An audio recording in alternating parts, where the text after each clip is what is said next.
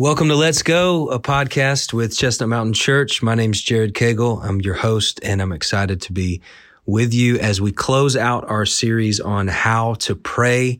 It's been an awesome series. We've been in it for longer than we expected because the word is alive and we broke it down deeper than we anticipated originally. This week, verse 13 of Matthew chapter 6, lead us not into temptation, but deliver us from evil. Lead us not into temptation, but deliver us from evil. This is the last part of the prayer here.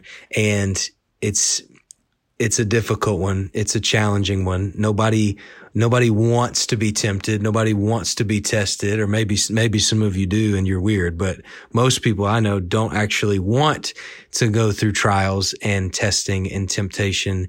And this prayer, Jesus says, lead us not. He's teaching us how to pray. Lead us not into temptation, God, but deliver us from evil. It's interesting because we know that Jesus himself was tempted, yet he still teaches us to pray, lead us not into temptation. We know that the Spirit led him into the wilderness when he was tempted by the devil. We know that when he was in the garden, he was asking God to take away the cup of wrath from him, and God did not relent his wrath, and he took him all the way to the cross. He led him into the test and the trial. We know also from scripture that the Lord does not tempt us, James tells us, but we do know that he leads us into testing and leads us into trial. Why does he do that? Pastor Brian taught us on Sunday that the Father loves us so much that he allows us to face trials and, and tests so that we will run to him and depend on him.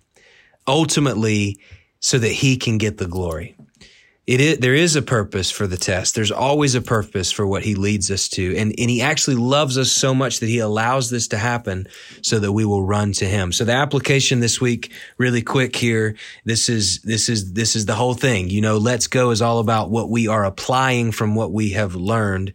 And the application this week is to preach this prayer in the face of the enemy. Preach it in his face. The enemy cannot handle the word of God.